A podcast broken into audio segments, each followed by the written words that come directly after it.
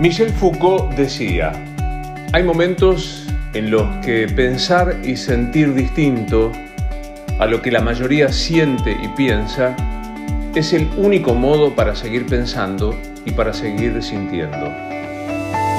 No hay un podcast de respuestas. Aquí hay un podcast de preguntas para saber que todos tenemos una parte de la razón.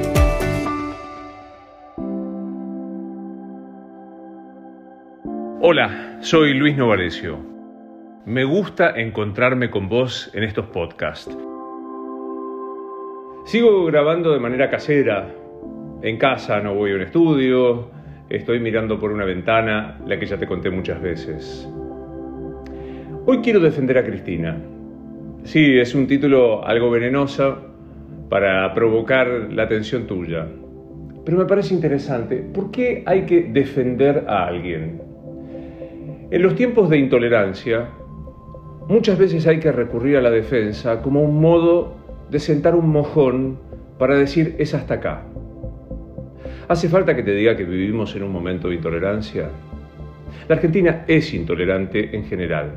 Es antisemita, es racista, es homofóbica. Otro día, si querés, te justifico por qué digo, y es machista, definitivamente. Creo que una parte de, esto, del machismo, tiene que ver con lo que pasó con Cristina Pérez, la periodista de Telefe. En el momento de cuarentena sí, cuarentena no, en la intolerancia de no se puede preguntar nada porque estamos en pandemia, en la angustia de querer explicar que uno no está dispuesto a la desobediencia con el solo preguntar. La pregunta no es necesariamente el incumplimiento de una norma es tratar de cuestionarla para saber, sobre todo si te afecta, si no se puede mejorar. Cristina Pérez entrevistó junto con Rodolfo Barili y Reinaldo Sietecase al presidente de la Nación. Alberto Fernández se precia por ser alguien que concede entrevistas a todos los medios. Déjame decirte que voy a poner el tiempo pasado. Concedía entrevistas a todos los medios, pero ese es otro tema. En el medio del cuestionario, Cristina hizo una pregunta sobre el tema Vicentín, calificando como polémico y algún otro adjetivo que no quiero inventar porque no lo recuerdo de memoria, y el presidente dijo, si usted evitara la adjetivación, la pregunta sería mejor. Con rapidez, que felicito y saludo, Cristina dijo, en la entrevista el periodista es el que formula la pregunta sin ningún tipo de condicionamiento y el entrevistado el que contesta como quiere. ¿Por qué se enoja el presidente frente a una pregunta que esencialmente intenta desentrañar el sentido de una decisión sin más objetivo que la pregunta? ¿No se puede preguntar a un presidente de la nación porque estamos en pandemia? ¿El coronavirus obturó para siempre la posibilidad de preguntar? Si eso fuera cierto, estaríamos peligrosamente bordeando un momento que más de intolerancia sería de autoritarismo. Creer que una pregunta viene a complicar la existencia, sea de una cuestión sanitaria, de una cuestión jurídica o de lo que sea, el problema es que encima a esto la historia le dio la razón a la periodista que preguntaba y no al presidente que se enojaba, porque la justicia consideró que aquella decisión que Cristina Pérez trataba de poner negro sobre blanco estaba jurídicamente mal tomada.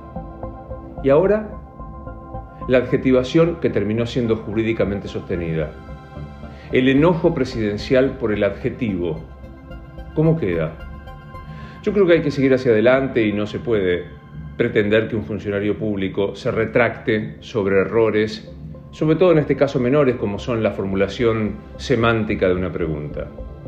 Sin embargo, me parece que es importante que, como dice la presentación de este podcast, sigamos preguntando sigamos sintiendo y sigamos pensando distinto a lo que una supuesta mayoría dice que piensa, siente o pregunta. Porque cuando el discurso uniforme, sea cual sea, bajo el fin más supremo que exista, se transforma en un discurso único, se corre severamente el riesgo de haber perdido la libertad de pensar y de preguntar.